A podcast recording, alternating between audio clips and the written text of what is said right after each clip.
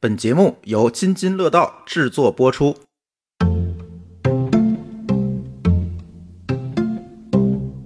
我们周围很多人觉得这个疼这件事情是可以忍的， 很多年轻人，比如说老婆生孩子，丈夫都不认为你有必要打无痛针，大家就会觉得你生孩子不就就应应该疼？疼。这个我们中国人确实有这个传统美 德啊，就是特别能忍疼，有老年人一忍就忍了十几年、啊二十几对年，一忍就忍了一辈子。疼痛它是一个专门的学科， 很广泛，不舒服的感觉、不愉快的感觉都叫疼。基本上这边的牙啊都给差不多拔光了，啊，真是这样。然后还是疼，然后发现它这个不是一个牙疼的问题，它是一个三叉神经疼，可惜了一口好牙。 哎哭掉色的故事。对癌症患者来说，疼痛的治疗可能比治疗癌症本身更重要。感觉里面那个脑子是像一个核桃仁儿一样在里面是晃的，能晃出声儿的那种感觉。那难怪你做不出物理题来。通过这种形式，其实是更容易劝说家里的长辈重视这个疼痛的问题。别吃止疼药啊，嗯这个有副作用，这对基本都是长辈嘴里来的。就我们说什么不好使，只能医生来说，医生来说他们就信了。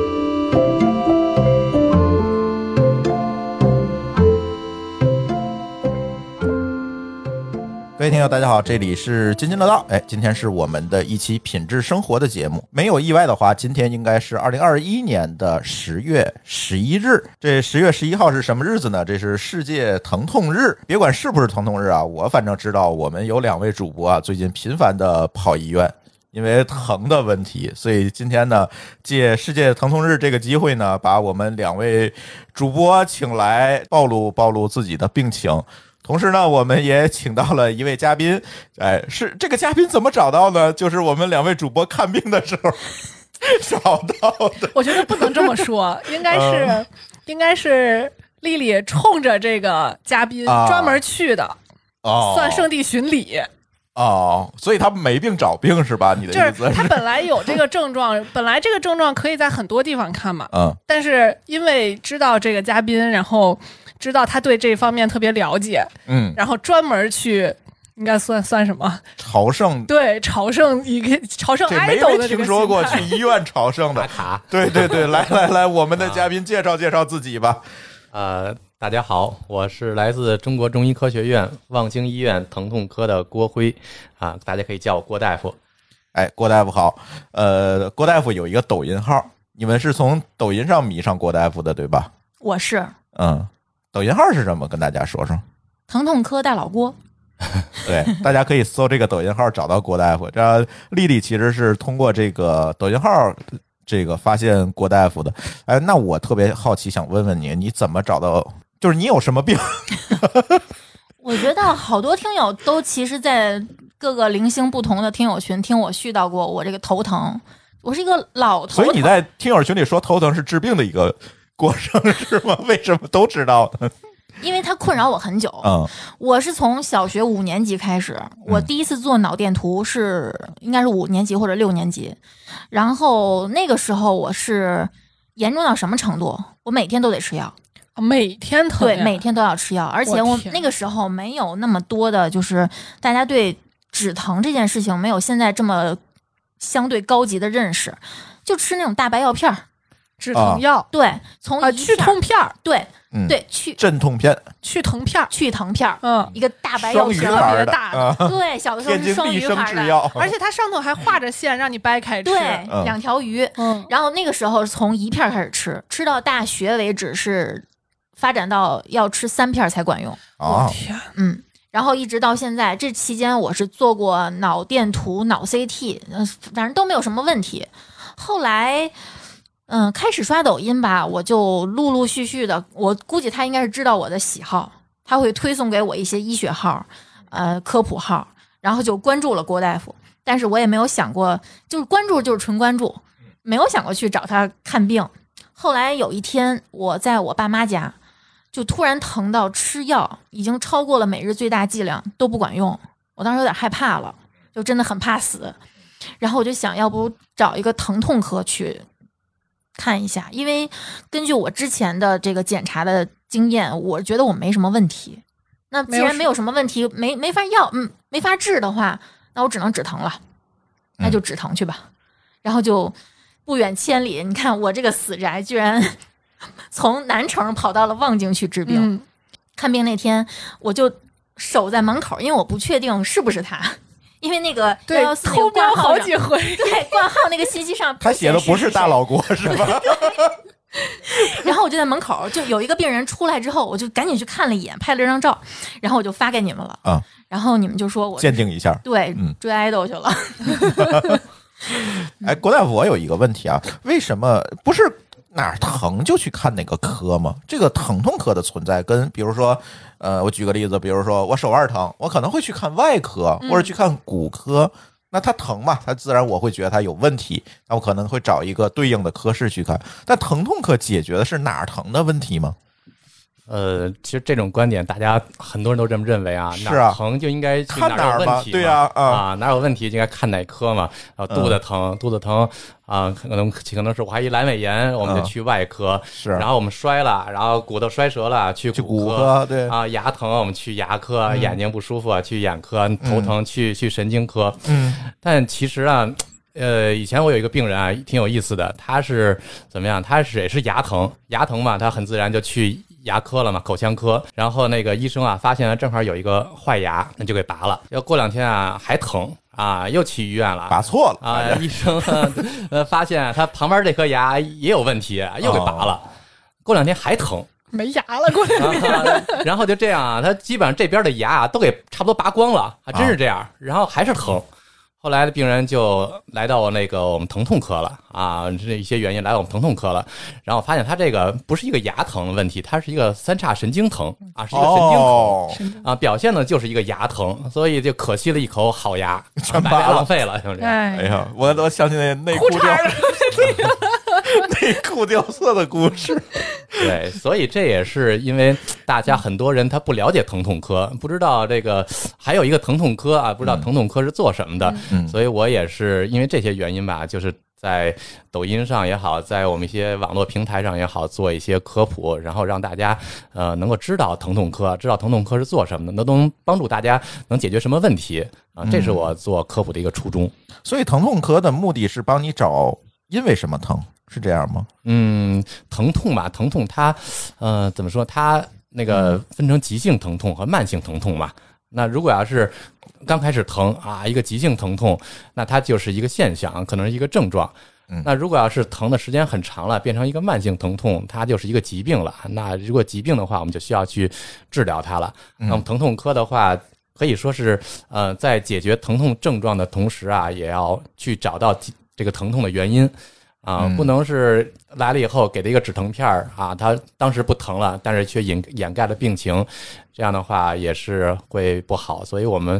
要标标本兼治，在治疗疼痛的同时啊，要找到病因去解决这个病症。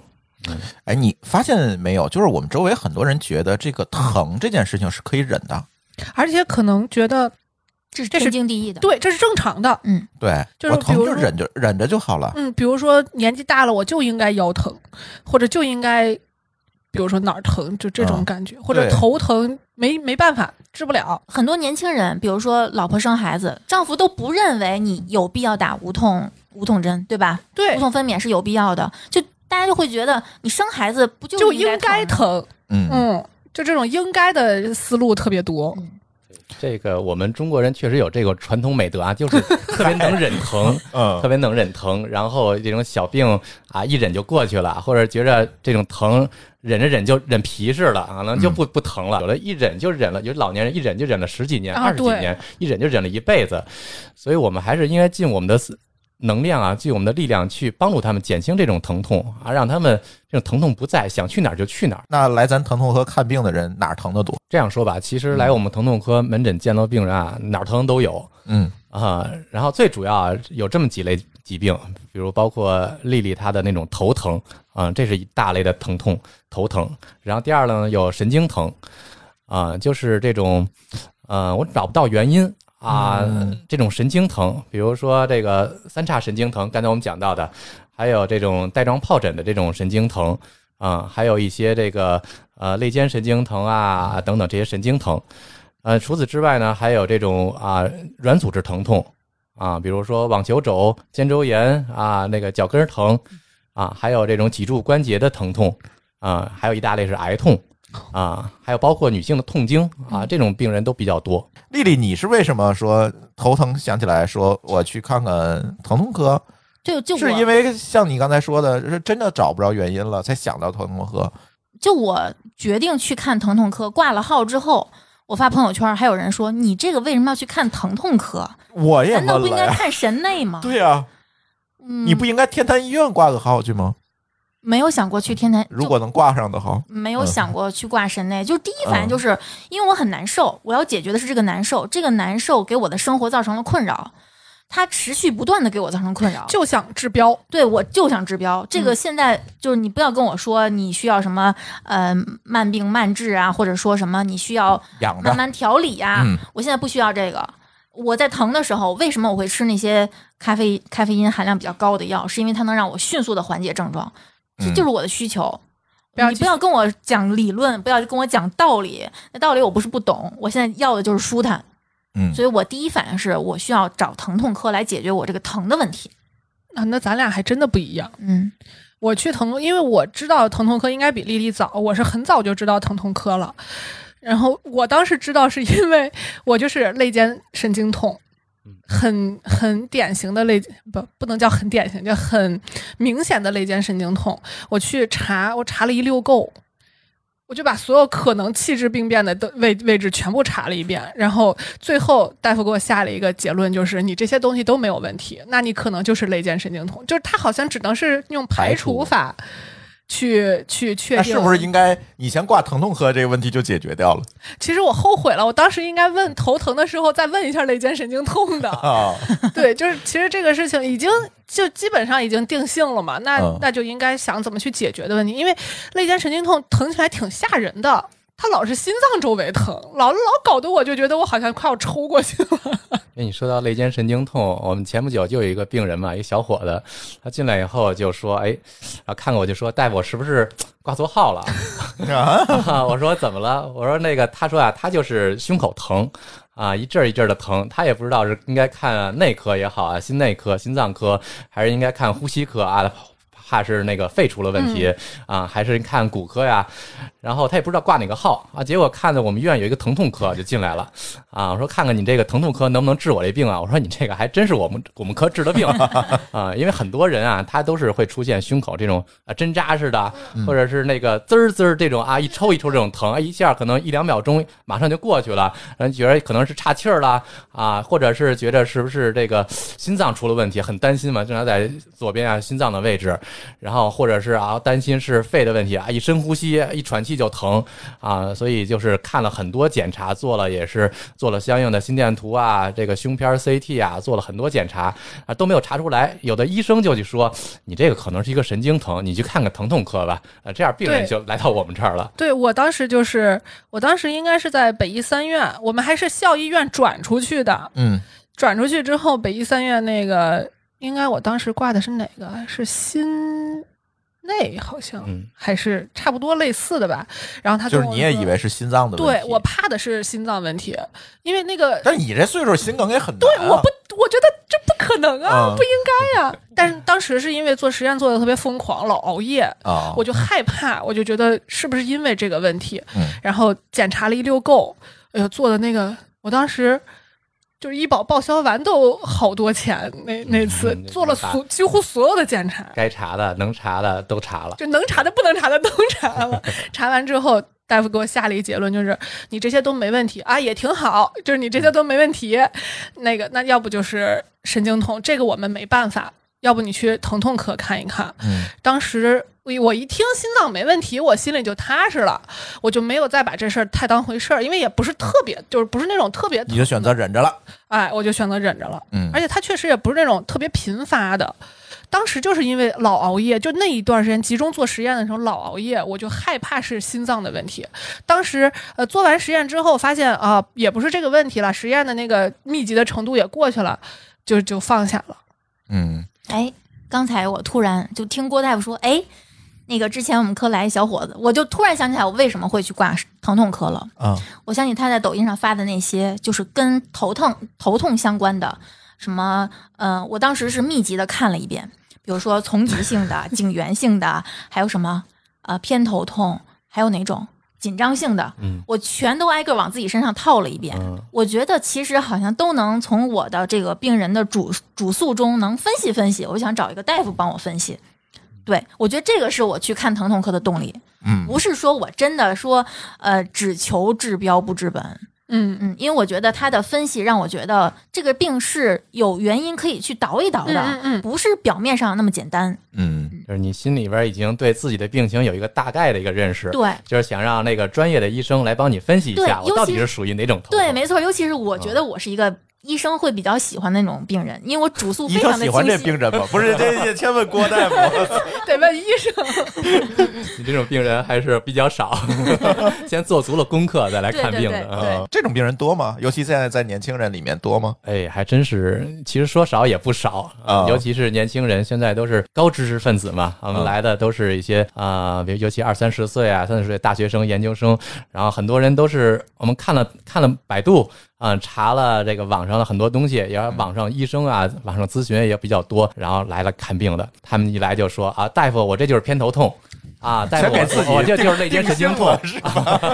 对你看看，给我开点什么药吧啊！说嗯把药名甚至都跟我说出来了，呃，这个有的时候呃，他猜的还挺 对，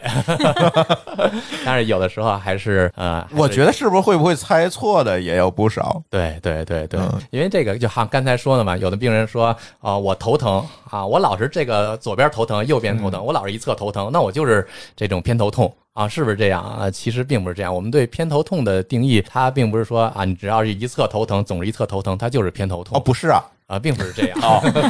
呵，你看，现场答疑解惑，所以这个也是不光是很多病人吧啊，医生也有这样的一个认识。是啊，嗯啊，也说我也是偏头痛，因为我门诊确实有不少这种偏头痛的患者，这样的病人也比较多。有的我们同事啊也来找我来看病，然后这个其实我们认为偏头痛啊，它可以是一侧头痛，也可以是甚至双侧头痛发作，它只要满足这种搏动性的这种血管性的头痛啊，都可以认为是偏头痛。像这个我们丽丽说的，尤其是女孩儿特别常见，嗯从十几岁啊刚开始那个青春期的时候就开始发作了，啊，尤其是跟这个例假相关。嗯啊，每次来例假之前或者头两天都会出现这种头痛啊，觉着脑袋尤其是太阳穴周围像血管泵一样咚咚咚咚的咯嘣儿咯嘣儿跳的感觉啊，还是同时伴有恶心啊、想吐啊啊那种怕光、怕声音啊，就想睡觉啊，睡一觉就能好一些。啊，这种病人特别多啊。但是过了这个期间，可能两天一两天之后，这种头痛就缓解了。这种病人特别多啊。嗯然后我有时候跟病人说，这种头痛，病人问我能不能能不能治根儿啊，能不能完全好啊？我跟他说啊，等你岁数再大一点儿， 这种头痛的发作频率就会越来越少了啊。当然，如果你要是发作确实很频繁的话，我们会有一些方法来帮助你啊，甚至说几年啊几年之内都不会再发作，这也是能嗯做到的。所以这也是我好奇的问题：你找到人家哪儿疼了？为什么疼了？怎么治这个疼呢？除了就是有明显的这种急性的症状呢之外，对吧？我手折了，那我们当然知道了。但是像这种慢性头疼，我们怎么去治它呢？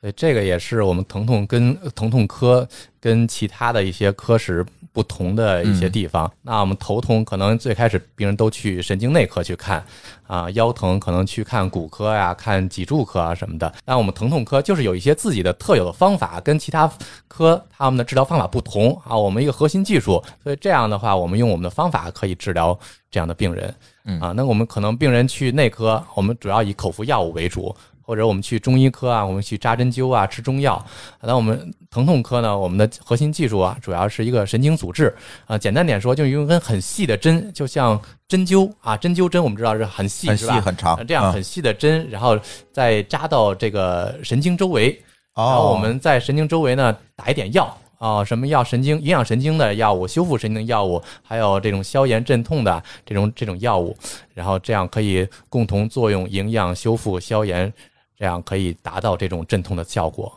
有没有人说你们治标不治本？嗯，还是你把挺我多的疼解决了，我并没治好。嗯其实这个疼痛，呃，对于很多人来说，它是一个很常见，对吧？我我们基本上疼啊，对吧？很多病都会伴随着疼，是啊，啊、但是这个有的疼痛啊，我我说一个一个一个例子，就是我在呃年初的时候有一个病人，我们医院的一个呃心内科的一个老专家啊、他的一个家属是得了呃肿瘤啊，然后我去会诊嘛，然后发现已经是转移到骨头上了啊，骨转移，啊那很疼疼的的很重，疼的很厉害，夜间疼的都睡不了觉。然后什么办法呢？岁数很大了，七八十岁了，啊，我跟他说啊，咱们用点药吧，还是用点止疼药吧，吗啡嗯，啊，吗啡这个我们都知道，呃，它止疼效果很好。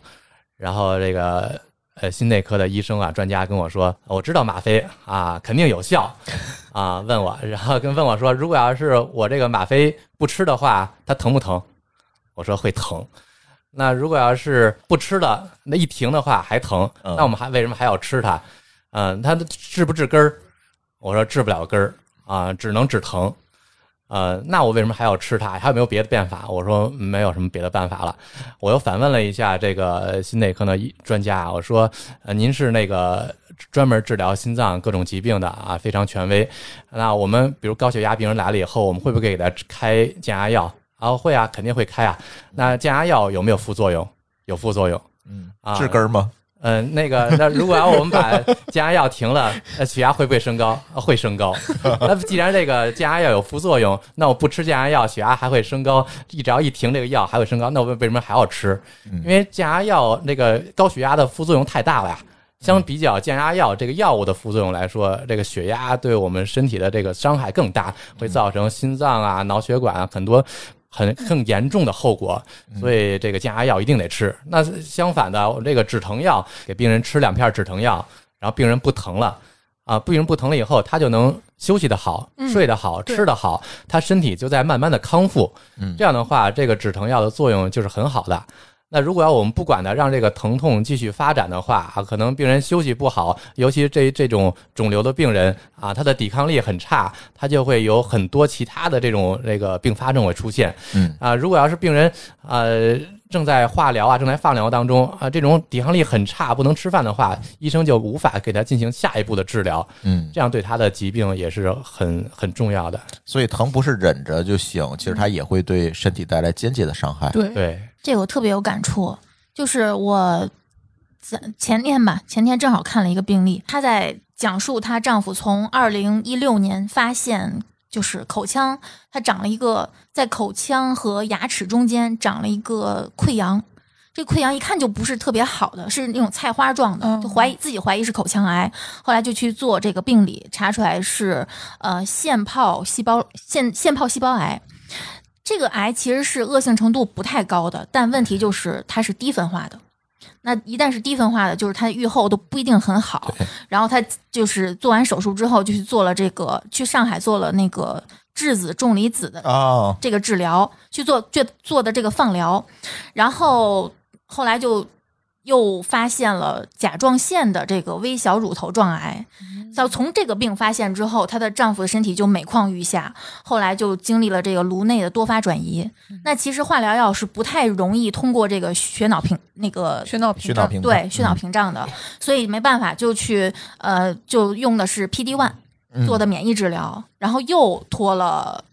大概一年多吧，然后最后是二零二零年去世的。嗯他有一句话就是让我感触特别深，他说这么些年，除了做伽马刀的时候，她丈夫经历了这个不太能抑制的头疼，其他时间从发现这个病到最后去世，她基本上没有受到疼痛的困扰。他说：“大家一定要非常重视这个疼痛的管理，在对癌症患者来说，疼痛的治疗可能比治疗癌症本身更重要，嗯，因为它真的会让你完全嗯消没磨有生活意质志，量。对消磨意志嗯主要是，因为他那个嗯癌、那个癌友群里面有很多人是自杀的，嗯嗯，就他实在忍不了疼痛，然后就跳楼了。别说癌痛了，有人生孩子还跳楼呢，因为这种疼痛实在是就是有点无法忍受了，已经。嗯你像我一九年，我是基本上是我陪我奶奶走过最后那一两个月，我是看着她，就是她肺癌应该是转移了，但是因为她岁数太大了嘛，医生也不收，所以我们其实也没有办法确定她到底转移到了哪个位置。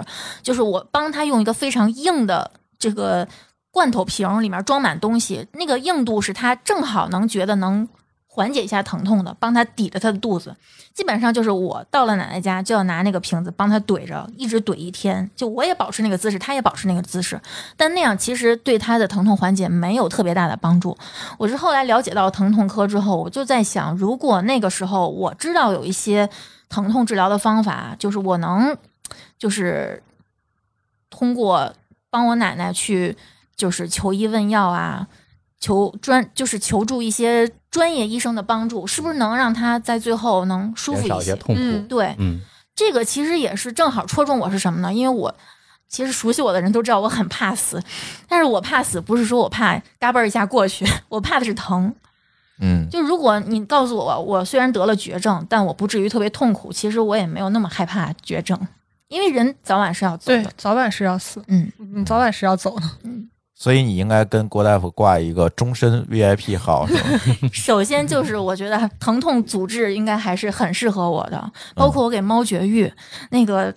他那个手术之后，医生跟我说，你只要多花七十九块钱，我就可以给他打一个疼痛阻滞的针。这样的话，他就不会有什么应激。然后我就花了这七十九块钱。你觉得你家猫的想法跟你是一样的，是吧？小猫咪从清醒过来到最后，我回到家，它完全程没有感觉到疼，就是很自如的去生活。我觉得这对猫来说也很好，对主人来说也很好。嗯就像癌痛的治疗一样，呃，对病人来说也是幸运，对病人家属来说也是很安慰的。嗯，就是因为你如果看到自己的亲人在床上辗转反侧，疼得睡不着觉，你你也不会舒服，这是双重折磨。而且我觉得疼痛还有一个最严重，在我看来最严重的伤害是它对你的情绪管理就彻底崩溃了。对，然后你的情绪管理崩溃之后，你就会把这个负面的情绪传递给你周围所有的人，嗯，然后整个一家子情绪都崩溃。是，这样的话，就不是说生活质量了，就什么质量都没有了。但是现在的问题就是，很多人对这个止疼药这个东西，咱先不说这么疼的癌痛是吧？嗯就就呃，平常比如说有一点发烧、头痛嗯，啊，比如说偏头痛嗯等等这些问题，也有可能吃片儿止疼药就好了。像你这种，对吧？我觉得我嗯，累计吃的止疼药得有一孩子那么重。哎呦我的天但呐，是但是很多人都被教育说少吃止疼药，嗯，有这副个作东西用。有副作用，嗯，是不是？郭大夫怎么看这个问题？是不是也有很多病人找你说，你别给我开止疼药啊，它它有副作用。病人是很多的。我说那个咱们吃点药吧，啊，止疼药不行，打死我也不能吃，是吧宁愿打 死。 因为那个止疼药我们知道是药三分毒嘛，这个嗯大家都根深蒂固了。而且止疼药，我一般止疼药有很多种嗯啊，我们我们说止疼药，呃屈疼片儿是止疼药啊，我们说布洛芬啊，这个。这个这些都是止疼药，看甚至吗啡这也是止疼药，嗯，但是相对来说，止疼药它到底治不治病嗯啊，有没有作用，对我们的治疗疾病有没有起到作用，这个还是要分开来讲的。止疼药我们简单说就是，呃，有单纯止疼的啊，这是阿片类药物的，比如说曲马多啊、吗啡，这就是纯止疼，嗯啊，还有一些消炎止疼的。呃，就是非载体类的止疼药，比如说简单的芬必得嗯，啊，扶他林口服的扶他林，还有一些叫洛索洛芬、塞来昔布啊这一类的，包他括们包括布洛芬，对吧？对，这些嗯都是属于是消炎镇痛的药。嗯我们这名字消炎镇痛，它消除的是一些无菌性炎症。嗯啊，对于那种细菌感染造成的啊，比如肺炎呀、啊、气管炎呀、胃肠胃炎啊，这些都是没有作用的。嗯啊，比如我们是网球肘或者肩周炎这种无菌性炎症，膝关膝关节疼痛啊啊关节炎这种疼痛是可以起到作用的。所以我们吃了药之后，炎症消除了，疼痛自然就缓解了。嗯、还有呃一类的止疼药呢，就是包括啊、是抗癫痫药物。啊，我说抗癫痫药物还能用于止疼吗？对啊，呃，这个我们在是呃那个临床当中用的还是挺广泛的。 嗯啊，因为抗癫痫，癫痫是一种呃神经性的一种疾病啊，神经系统出问题了，我们用抗癫痫药物，它抑那个减少神经系统的一个异异常放电。那我们比如神经痛啊，包括肋间神经痛啊。啊，包括三叉神经痛啊，这种神经痛它也是神经的一个异常放电。啊我们用这些抗癫痫药物可以保护细胞膜，然后减少它的一种放电，就可以起到了一个镇痛的作用。啊，这也是一大类。然后还有啊包括一些激素类的药物啊，我们知道激素就是一个大家一提激素都就了不得了，了不得谈了虎。色变，对吧？对对，呃，激素就会有很多的这呃个对根深蒂固，它的这副作用呃很很大，它哎比止疼药的副作用还要太大大。，嗯，对吧？这个出现骨质疏松啊、股骨头坏死啊，这种这个糖嗯尿病啊、高血压，确实是有。但是激素它也是一个双刃剑，我们给它用好了以后，它的激素的作用还是非常好的。嗯但我们用用很很少一点，我们怎么用？不是吃，不是输液，而是我们是注射。啊我们用局部注射激素注射到特定的位置。是对吧你像我们哦吃啊，我们输液得吃多少才能到这个部位呢？是吧？我们胳膊肘疼啊，我们吃多少激素才能到这个位置，对吧？如果我们是注射的话，只用一点点的药量，然后精确的打到这个位置啊，把哦很少的激素打到这个位置，所以它的副作用来说，我们完全可以忽略的。八九十年代那会儿说的封闭是不是就是激素？封闭它是一个比较老的一个说法啊，最早的封闭其实在是那个在二战时期卫国战争啊，呃苏联时期，然后啊他们在打封闭啊，他们怎么打呢？比如战士啊在战伤当中胳膊折了啊，或者是那个腿掉了，啊然后那个救护员啊就是在他受伤的部位位置啊疯狂的打利多卡因或者普鲁卡因，就打麻药。哦啊，疯狂的打啊，玩命打，然后这样暂时的阻止这种疼痛的这种信信号向大脑传递，不知道疼了吗？跟现在的我们治疗啊是完全不一样了。我们现在治疗是我们把一些营养神经啊、修复神经药物，还有消炎药物啊，注射到神经的周围啊，并不是说哪儿疼打哪儿。啊，我们可能是这个胳膊疼，但我们注射的是在脖子周围、周嗯围，在颈椎上面、哦啊，我们找到这个病根儿去注射。比如说腿疼，可能是坐骨神经疼，是吧？，对对对嗯，这就是解释了为什么不是说头疼医头，脚痛医脚。嗯对，我觉得其实现在的人就不是很爱去医院，就大家只重视救命医学，就认为我没有到什么心脑血管有什么，就我没躺那儿，对我就不不用去医院，我忍忍就过去了，或者说我自己找点药，自己买点药，买点非处方药，我就自己吃，可能就、嗯哎一管用，哎，你看我就是这问题。还有一种就是我看百度写一个什么，或者我看抖音科普一个什么，我看丁香医生科普一个什么东西，我就自己给自己诊断了。我觉得这是不可不就可是取的。大家是觉得。就是医学生、医生在上学期间 读的那一大摞子蓝皮儿书，这都是白读的吗？就你你百度一下，你就能赶上人家那个见识了，你就可能好多人都是这么想的。嗯，嗯，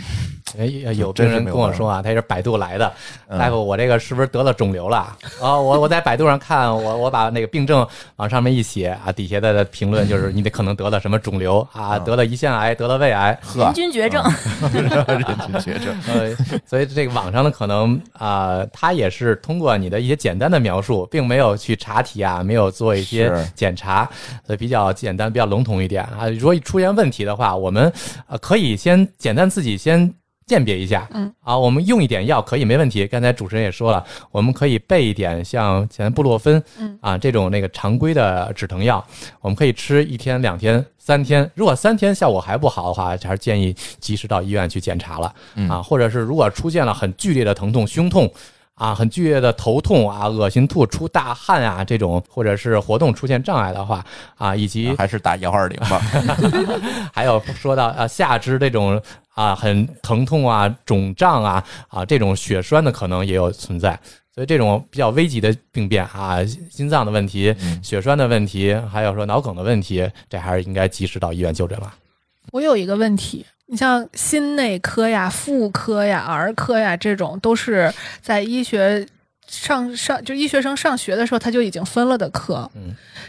就是你这个疼痛科是学什么的？我我其实一直特别好奇 这个博士一直一般都是好奇这种问题是吧？因为我我特别我特别纳闷儿，就是因为本来我们也就稍微有一点点对对这个医学的了解，就是知道医学分分科是特别特别细的，尤其是到那种比如说我专项特别强的，它可能一个胸胸外科它就能分好多好多个细的那种学科，那这种疼痛科是是以学什么？专业的或者就是什么领域的医生为主呢？这应该回到我们根源上面了，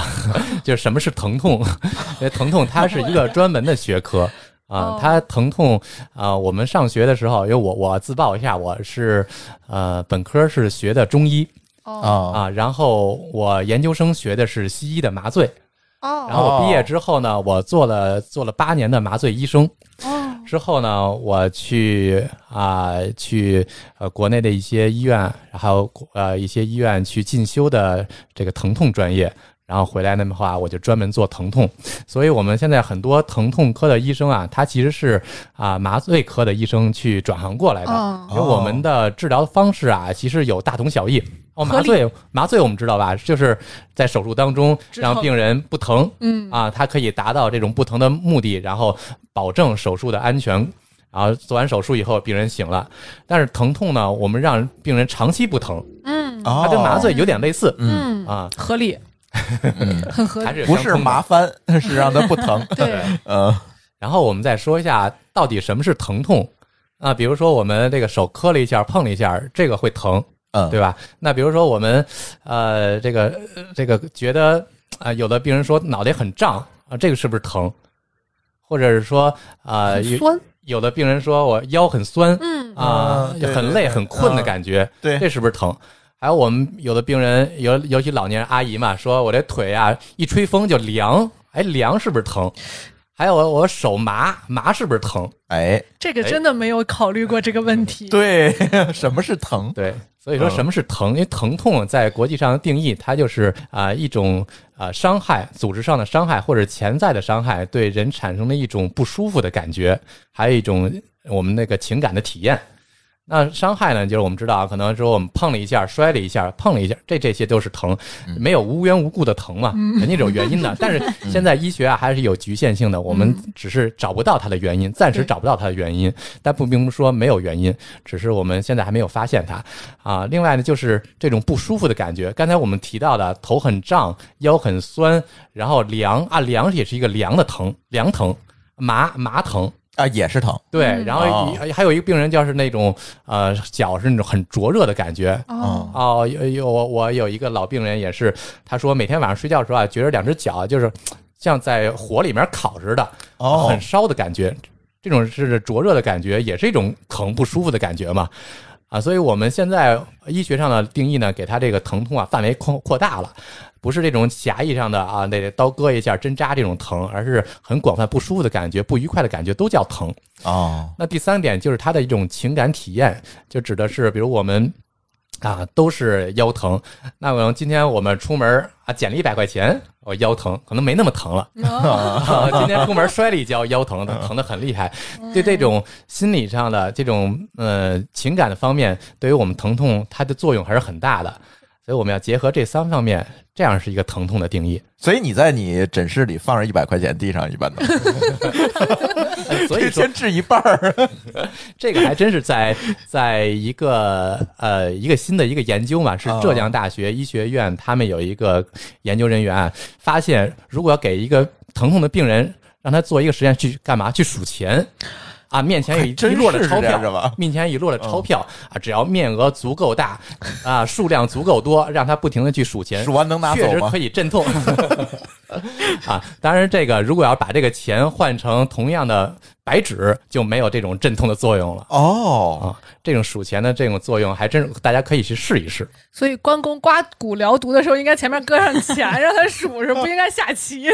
哎，有道理。哎，但是作为下棋，可能它是一也样会的，产生愉对悦感，对，可能真的是这个原那因。个对有台土豆老师就跟我嗯说，你头疼的时候，你做那种非常难的物理题、数学题，转你就移死注意了力了是吗？气死了。这对我来说不管用，嗯我就疼的反时候。正你也做不出对，来。反正对， 就应该是那种，就是你必须要跳着脚才能够着的那种难度，嗯，就会有这种成就感。就可能对我来说做一个数独可能可以，嗯，那正经数学题肯定不行。但是真的疼的时候，你像我为什么会对药物那么依赖？我为什么一疼就要吃药？因为疼，呃，吃了药之后我就能缓解。但如果你不让我吃这个药，我真的会一直疼下去，我会非常非常暴躁，什么都干不了。哎，那因为我如果把药给你换成安慰剂呢？不太，我应该咱可能以判断试出，试是吧？我我觉得我能判断出来，是吗？我在这方面很敏感的。因为你知道，有的人，你看我头疼，就是我疼起来的时候，头是不能动的，感觉里面那个脑子是像一个核桃仁儿一样在里面是晃的，能晃出声儿的那种感觉。那难怪你做不出物理题来。因为我我有有一个有一个有一个现象也是，比如我们手破了，然嗯后我们一直在注意它，在观察它的话，可能它就会越来越疼嗯，啊，一直在疼，对吧？如果我们去干一些别的事情，或者我们唱歌啊，做一些其他的事情，就可能忽略它的疼痛存在了。所以我们是越注意它越疼，越关注它会越疼。这个也是一个我们一个专业的术语，叫一个中枢敏化啊、疼痛的一个敏化。就是敏，就是过敏的敏，嗯啊化就是化学的化，就一个比较疼痛的一个过敏的一个反应。哎，这个我特别有体验。我比如说体检抽血，我看着他抽，就一定比不看着他抽要疼。就不知道那是不针是扎一心理下原你因也受不了。呃就是肯定是受得了，不至于 晕死过去，对吧？但是就是你会明显的感觉到，你看着它要嗯更对对疼一点儿，对，会越来越紧好像是这张。哎包括可能包会括我嗯纹身的时候，就我不能这么盯着，我这么盯着他的时候，我就哎呦天哪，他他要转弯儿了，他要拧着，哦就，真的特别疼，你就得看别处。为什么纹身的地方好多都养猫啊，养个爬虫啊，它是分散你注意力的。啊而且撸猫是可以让你分泌对，这个所以多我巴在胺 闻最的。后一个地方的时候，我就一直看它旁边那个蛇，就一直在看它，不然的话我真的受不了。还有还有一个反反应就是，如果你有恐惧或者是呃这种愤怒的时候，可能肾上腺素也能止疼，是不是？所以说这个情绪嘛，就刚才我们讲的疼痛定义，情绪对于疼痛的啊、它的那个程度来说有很大的作用。嗯，哎，还有一个问题，这个很多人说女生更能忍疼，我刚想说这个，是吧？这个真的假的？是男生有点小疼就叫吗？对，我想问一下这个去胸看病的这个男女生的构成，呃，其实我的门诊里面基本上都是以老年人为主，啊 这种慢性疼痛还是以老年人为主，哦就是七八十岁，我们管它叫七零后、八零后，甚至有九零后都有。哎呦呵，这种然是不是后性别的概念就不那么对明显了？因为这个还是以慢性疼痛为主嘛，我们的治疗里面啊，当然那个年轻人也不少，呃，在我我的印象当中啊，然后还是呃年轻的男性，尤其二三十岁的小伙子嗯是最怕疼的。啊，你看还真是，你 看，嗯，然后凡是生过孩子的、当了妈妈的这些女性，相对来说她们的痛欲就会更高一些。痛欲高指的是她们更不怕疼，嗯对疼痛的敏感、这种忍耐会更好一些、更强一些。哦还真是这样。对，我在纹身室，哎，又说纹身，就看到的就吱哇乱叫的都是男的，真的，包括就是纹花臂的时候，你要扫嘛，那个扫的时候是最疼的，嗯女的也不怎么叫，嗯，那是不是痛欲高的，如果打止疼的东西，需要的量也更大？跟体重有关系吗？嗯，这应该还是跟体重有我关系。觉得肯定跟体对重有关系。跟麻药差不多嗯，我觉得原理。嗯，没有麻不倒的，都麻能麻倒。 嗯疼痛啊，它还是呃分级别的，因为该为什么说生过孩子的妈妈这种更不怕疼呢？相对来说，嗯，因为可能把疼痛分成十级啊，我们生孩子那种疼是呃算是最疼的一种疼啊，如果顶级，嗯对，如果把疼从零到十来分成十分的话，零是一点都不疼，那十就是难以忍受的啊，想跳楼那种疼。那生孩子的那种疼，应该是算是十分的疼啊。如果这个是一个比较简单的一个。把疼痛来一个、呃评分按分数来评分，嗯叫数字评分法。嗯啊，我们还可以更简单一点评分：轻度疼痛、中度疼痛和重度疼痛。比如说啊、我疼啊，虽然我很疼，但是我吃饭睡觉不影响，该吃吃，该睡睡，这属于轻度疼痛。但是我啊，还是能吃能睡，但是我是这种吃了药之后啊，比如嗯我吃了止疼药或者治疗之后啊，但是可以不影响吃饭睡觉，这种疼是一个中度疼痛。那如果我们吃了药之后还是疼啊，一吃饭睡觉都有影响，不能吃不能睡，这就是重度疼痛。我们可以简单的把疼痛去一个去做一个跟区分跟，吃饭围绕起来，挂钩起来就就可以了。嗯，对对对，比较好嗯区分。嗯，嗯，不影响吃饭，我觉得就我我也能接受。但是到哪种程度就需要挂你的号去了。啊，当然，如果病人还是来越早越好嗯，啊、同样是一个疼痛，疼了啊、一周，跟疼了一年的病人来比较来说啊，疼了一周的肯定更容易治疗。他嗯一年的病人，我们相对来说他的病情更复杂了，治疗起来更更麻烦一些。对，所以我就觉得像你们这个科，就是判断起来是它要不追是溯到好远。啊对，是不是一个很复杂的一个过程是。个破案的过程。而且我感觉感嗯觉你们就像一个全科医生，就感觉你们应该什么都懂，因为它涉每个疼痛涉及到的部位啊，背后的它到底是因为什么疾病导致的都不一样，对就感觉你们应该什么都明白。对，这类似个急诊科。轮岗的 话，好像哪个科都可以去。比较像是一个全科。嗯啊，我们因为我们的治疗啊，跟其他科室，包括骨科、神经内科还有风湿科，嗯很多个科室治疗的病啊有重叠的地方，所以我们是一个这种叫团结协作的一个关系。嗯啊，有的病人他去的神经内科啊，有头疼病人，头疼其实严格上分啊，可以分到一百多种头疼嗯，啊，很多种头疼哎。呀，我才知道四 个，最开始的头疼可能很典型，那种偏头疼或者是神经性的头疼，但是随着这个头疼的时间的延长啊，它很很多种头疼混合在一起了，并不是很典型了，嗯并不是按照书上写的那样啊，一看就是哪种头疼。嗯但是啊、有的病人去了神经内科啊，口服药效果不好啊，所以来到我们这里。有的病人就是他虽然腰疼，但是他没有到一个做手术的程度，嗯啊，他可能自己吃口服药、贴膏药，效果不好，很痛苦，所以他也可以来到我们疼痛科做治疗。嗯或者是病人他做不了手术，或者手术之后效果还不好，这样的病人都可以来到疼痛科。啊，并不是说，呃，所以我们认为的啊，哪儿都看不好，所以再来到疼痛科，可以一开始就来到疼痛科去治疗，因为有的疾病啊，啊，比如说那个，呃，带状疱疹后遗神经痛嗯啊，它可那以好像成为是一不个太这是我好最治害怕的一个嗯病。啊，它叫一个不死的癌症嗯啊，因为有的病人他疼疼了很多年啊，我有一个病人最长疼了二十多年，就是我们皮疹好了。啊，皮肤刚开始起的疱疹啊，呃，老百姓管它叫缠腰龙啊，很多嗯在前胸后背都起疹子，疹子下去以后它还是疼，哎，一疼就疼了很多很长时间，几年甚至十几年，那病人也很痛苦。有的病人就是觉得，因为长期疼痛，它会伴随着一些呃心理的焦虑啊、抑嗯郁的情况啊，吃不下饭、睡不了觉。有的病人会选择轻生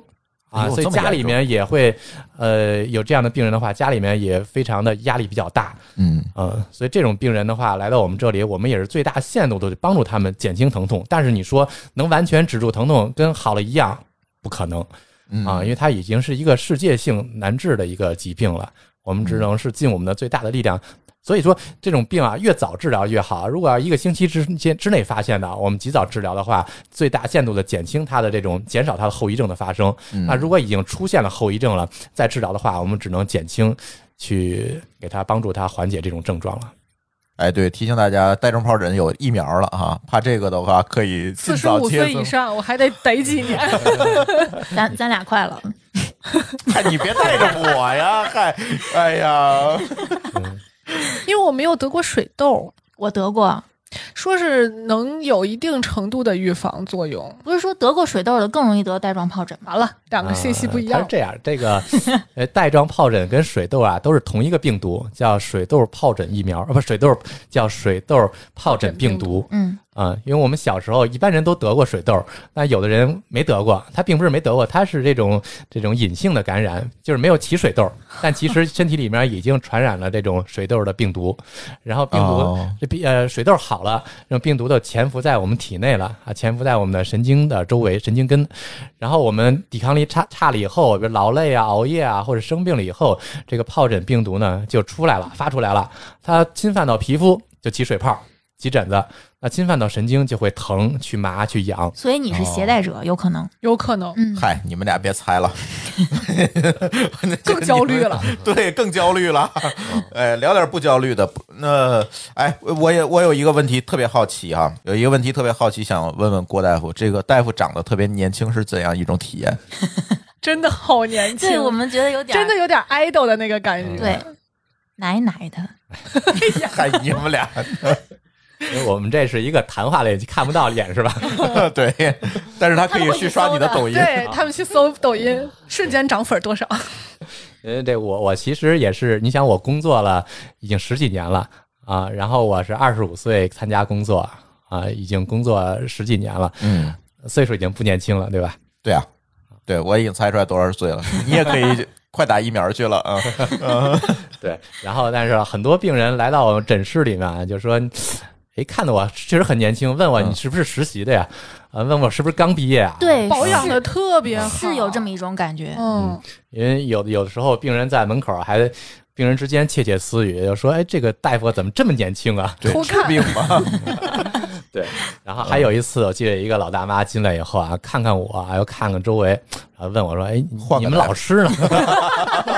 哎，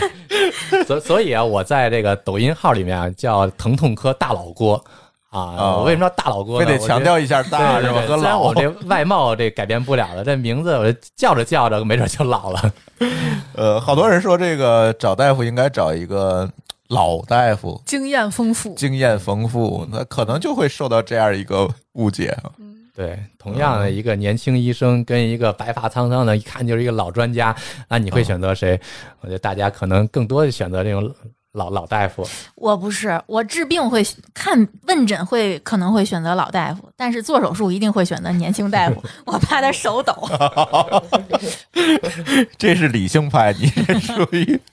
那怎么想到做抖音号的呢？因为我最开始做抖音啊，也是从疫情那会儿开始的，嗯啊，去年的时候我做闲呗，啊，去，呃因为当时啊呃疫情比较严重，我们也在家等于是放羊了嗯，啊，我在家哎休，息你了们不两个月。嗯会去那个支援疫情啊之类的，也没有哦我，。我当时报名了，报啊名去武汉，然后因为这个我们是等于是疼痛科不属于一个一线啊，哦然后就没有选上，嗯也比较遗憾。然后在家也不能闲着呀，我想想做点什么，然后就我因为我看抖音非常火，当时啊，然后也有一些医生啊在上面做科普，我也觉得受到启发。我觉得因为大家相对不了解疼痛科，嗯啊，或者疼痛科治什么病，很多人都不知道。然后我就是把我一些能看的病、能治的一些疾病啊，在疼痛科里面做一些科普，让大家都清楚。大家如果关注我的话，可能发现我疼痛那个我的抖音里面讲的都是。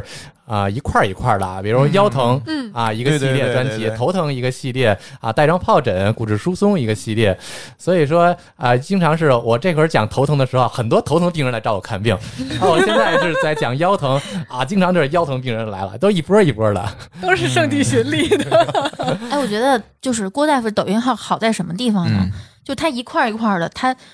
无效的信息非常少。干货嘛，因为我关注了很多医生，就很多医生他是就是，比如说他问诊的时候，面前戳一个手机，就是比如说病人的主诉，一些呃，不管是呃理性的还是非理性的主诉，全录下来了对，全都录下来了。嗯包括有一些就是因为疫情期间，现在好多医生还是在就是远程问诊，哦，然后一些对话呀什么的，那些对于一个一些没有耐心的人来说，可能就刷过去了，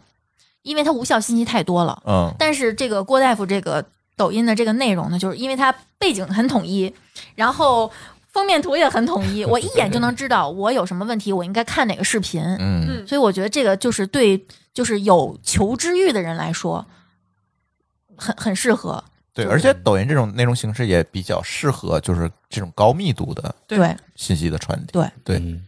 因为在抖音上面有很多啊、网友啊或者患者啊向我来求医问药，然后有的因为他是面向全国的嘛，啊有经常有一些西藏的或者新疆的病人，哎呀，然后他们或者在一些啊、三四线或者更小的城市嗯啊、问我，因为我们他们说他们那里面没有没有没有疼疼痛痛科科啊，因对为医院比较小，相对来说没有疼痛科，然后说要来北京来找我看病。我说我有的其实有的病啊，我讲比如讲足跟疼，这是一个很简单的病啊，但是因为这个病啊非常啊、非常小，但是很常见。我们我们老年人或者我们的父母啊，经常会有脚跟疼的这种病。呃，我在上面这条抖音有，我记得有两千多万人看过，然后点赞的就有上百万，所以这种嗯。也也有，确实也有专门从新疆来找我看足跟疼的。 我说你这个病啊，其实在当地就可以看了啊，因为我们的疼痛科的治疗方法其实是一样的，所有经过专业培训的疼痛科医生都可以这种治疗，你没必要去不远万里的来到北京来找我。嗯啊，有还有一个病人就说啊，我来北京就是来三个目的啊，爬长城、看故宫，然后来望京医院来找你来打卡 来了。 哎呀，真的是圣地巡礼， 所以其嗯实是不是还挺感动的，也觉得自己的科普有意义了。对，可以帮助到大家。对，啊对，因为现在网上有很多这种科普类的大 V，嗯，尤其医学类还蛮多的。嗯但是就像刚才栗子说的，也是参差不齐吧。大家出于自己可能也是工作太忙，不太好组织这些内容，可能也是因为。比如说他的这个专业，像刚才我们闭麦的时候聊的这个急诊科的医生，可能他的知识范围就是集中在他那个，对吧？院前那一块儿，可能可能到了一些深入领域，他就聊不了特别多。其实也蛮多的，但是那天丽丽把大老郭的这个抖音号发给我之后，我发现，哎，确实是知识密度相当的高，嗯，我推给好多人了。就是我是自从我而且去，关键是疼的这个事儿，嗯，大家都对，每个人都有。嗯对你不是这像儿别疼的，就是比那儿疼。对，比如他一心内科，我又不就没心梗， 对吧？我可能也就看看就刷过去。但是像他的这个抖音，我基本每期可能都会看完。就随着大家年龄越来越大，嗯，又来了啊！嗯，而且大家还真的会很重视这个，就还有就是，我们通过这种形式，其实是更容易劝说家里的长辈嗯去去重视这个疼痛的问题。对，长辈对这个事情可能有更多的误解，嗯别吃止疼药啊，这个有副作用，对这基本都是长辈嘴里来的。嗯，就我们说什么不好使，只能医生来说，医生来说他们就信了。对，是这样的。是，现在在门诊，因为很多病它都是以疼痛为表现的，有的有的病啊，它这是一个急性疼痛，相对来好治。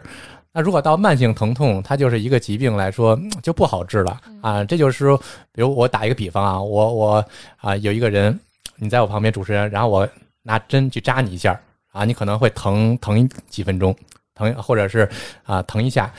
然后如果我天天扎你，习惯了。我啊我崩溃了，开个玩笑啊，打个比方，如果天天扎你，扎一个月。啊，可能我没有扎你的话，你也会感觉到这个位置会疼。条哦，件反射了。这不光是一个条件反射，这还是我们刚才讲到了一个疼痛的一个敏化啊，嗯对，啊，嗯就是在我们疼痛这个部位啊起叫一个记忆，疼痛信号我们传递到为什么会疼呢？比如我们手破了，啊摔了一下，胳膊破了，然后这种疼痛的信号啊会通过我们的脊髓向大脑去传递，在我们的大脑皮层中枢啊会留下一个信号。那如果要是天天给你扎你，天天刺激你，那我们在大脑这个位置啊就会留下一个记号。啊，这就叫一个疼痛的一个恶性循环。那我们要及时的，不不不管呢是用止疼药也好，或者我们相应的做一些神经阻滞也好啊，哪怕是其他的一些针灸啊、按摩啊一些方法也好，打破这种疼痛的这种恶性循环。当然，我们机体它是有一个自我恢复的能力的。啊，打破了这个循环以后，它的神经啊也好，机体也好，它都可以自己一个修复过程啊。这样时间过一段时间之后，真的病就会好了。嗯，嗯，所以止疼本身也能治病。对，对，不是治标不治本啊！大家别总以为，哎，我吃点止疼药，这这这个，嗯你看治标不治本，万一这个，呃，这个病更严重了怎么办，或者怎么样？其实往往有的时候确实是止疼本身也是治疗的一部分，嗯所以出现疼痛应该是及早去治疗它，及早去干预它。最起码你要找到原因嘛，对吧？所以还是要去医院，不能自己在家瞎猜，对这个是非常危险的。对，所以郭大夫说一下怎么挂你的号吧。啊、我是在啊、呃中国中医科学院望京医院疼痛科工出诊，对，是那个北京的望京医院啊，不是西藏的啊。然后我因为出诊时间比较多，呃，因为我们科里面啊基本上就两个人，我是从周一到周四全天门诊，然后周五休息一天，周六和周日还有上午半天都有门诊。这么辛苦，就休息一这么天忙，啊、对，然后因为周五的时候呢，然后还要会去社区啊啊、其他的一些地方去出诊，哦，啊，然后在望京医院呢，主要是周一到周四全天，还有周六和周日的上午半天儿。对，那在各种挂号的 APP 上就可以挂到你的号。对，可以在幺幺四我们平台上，或者是我们医院的微信公众号“望京医院”微信公众号都可以。嗯，对，然后那在上面肯定找不到大老郭这个名字是吧？ 叫郭辉，郭辉，对，挂这个郭辉医生的号就可以。对，呃，也是希望今天借这个世界疼痛日的这个机会，给大家普及普及疼这件事情，真的有很多误区。对，也是我们每个人其实都会面临的一个问题。嗯，谁不会疼呢？对，但是往往有的时候，你真的，一疼疼几年，甚至像刚才郭大夫说的，疼十几年、二十几年，你不去去治，我觉得也是挺残忍的一件事儿，对在我看来，像我嗯们听友，其实不管是补充这个知识、学习那个知识，其实都是为了生活能够品质能够品质哦越来越更提高。哎，升。这就是为什么我放在品质生活对这个栏目里面的原因。医生这个群体的角度来讲，对这个新鲜的科室都不是认识的那么那么深入，嗯，嗯就更别说我们患者或者我们平常的老百姓了。对嗯，就包括我看，你看我从业就这个营养科，对我正要说营养科是不是更 低？我经常在停车库那一层，就 B 一层看到营养科，嗯就挂号的那个、嗯那个跟楼那层个左太一平点，间放一块儿，对要至于对，好多就嗯还太没有有地位了。好多还是跟那个食堂搁一起 的也有，这个我觉得还合理，合理，但是就你就会觉得他不是医生， 对，嗯，就很不受重视。对因为嗯疼痛科确实是一个新兴的科室对，，然后它它其实啊跟内科、外科、妇科、儿科啊都是同并列的，这属于一级科室。哦，这么高，对，其实但是它就是因为更是高最近几年才是发展起来的啊，它因为它解决的问题啊相对比较多、比较广。但是因为它比较新嘛，哎它的病啊也是散在于各个科室当中啊。我们用的方法是我们自己的方法，但是我们治疗疾病可能跟其他的很多疾病啊、其他科室还是相重叠的。嗯，啊，所以我们你说地位的话，肯定没有人家内科、外科那么内高。外妇儿是对吧， 从我们的那个科室来配备上，只有两个医生，嗯 跟其他的科还是没有办法去比，所以这也是疼痛科一个呃后面一个发展的一个方向啊、嗯所以我还是需要去去普及，呃 还是要科。普，嗯，对给大家普及这个疼痛管理的这个知识，其他的对，不要觉得这个疼忍一忍就过去了。嗯，对，所以抖音号还要继续拍。但是病人是很多的啊、嗯因为疼痛的病人实在是太多了。嗯，啊，之前病人不知道有这个疼痛科，啊、随着我做的科普啊，可能在抖音之前，病人并不是很多嗯啊。随着抖音做起来以后，了解疼痛科的病人啊越来越多啊。我们现在不光仅仅仅是覆盖在花家地周围， 望京的花家地周围啊，包括一些啊比较远的，像南城啊、南城嗯的啊，，海淀啊，包括一些这个丰台啊、密云、延庆啊、北京的周边地区也都会来，嗯，嗯，这种病人也是很多的。哎，行，那今天很感谢啊，占用了郭大夫一个多小时的时间，跟我们聊聊世界疼痛日这个话题。唯一当然，这的也是专业，唯一我们能够找到非常专业的人士， 能够跟我们聊聊这这个事儿。因为往往我们在节目里跟大家聊都是很粗浅的这些嗯知识，因为我们也不是医生，对我们也没有办法给大家更多的建议。但是郭大夫来了，哎，就不一样了，是吧？嗯可以给大家讲更多的事情。当然了，如果大家真的有这方面困扰的话，也可以去找郭大夫去挂个号。他们科的号好像还挺好挂的，是吧？不用排排队啥嗯的，是吧？很也很好刮，对，也不用买黄牛号啊， 对，都很好刮。趁对趁着趁现还在没有火，赶紧先去对对看对。有道理然后对你关注了疼痛哥、大老郭，你可以直接拿你的观众的凭证来找我，哦，真的 吗？帮你加号。哎哎哎，这可以可以啊福利是吧？行，那今天特别感谢我们的郭大夫跟我们一起来录这期节目，感谢大家收听本次的品质生活的节目，我们下期节目再见，拜拜。拜拜。拜。拜拜。感谢您收听本期节目。本期播客节目由津津乐道制作播出。你也可以在我们的官网 d a o 点 f m 找到我们的更多内容作品。如果您喜欢我们的节目，欢迎在微信、微博、朋友圈等社交媒体转发分享。您的分享对我们而言十分重要。如果您希望与我们互动，可以关注我们的微信公众号“津津乐道播客”，天津的津，欢乐的乐，道路的道。在关注后按提示操作，即可加入我们的听友社群。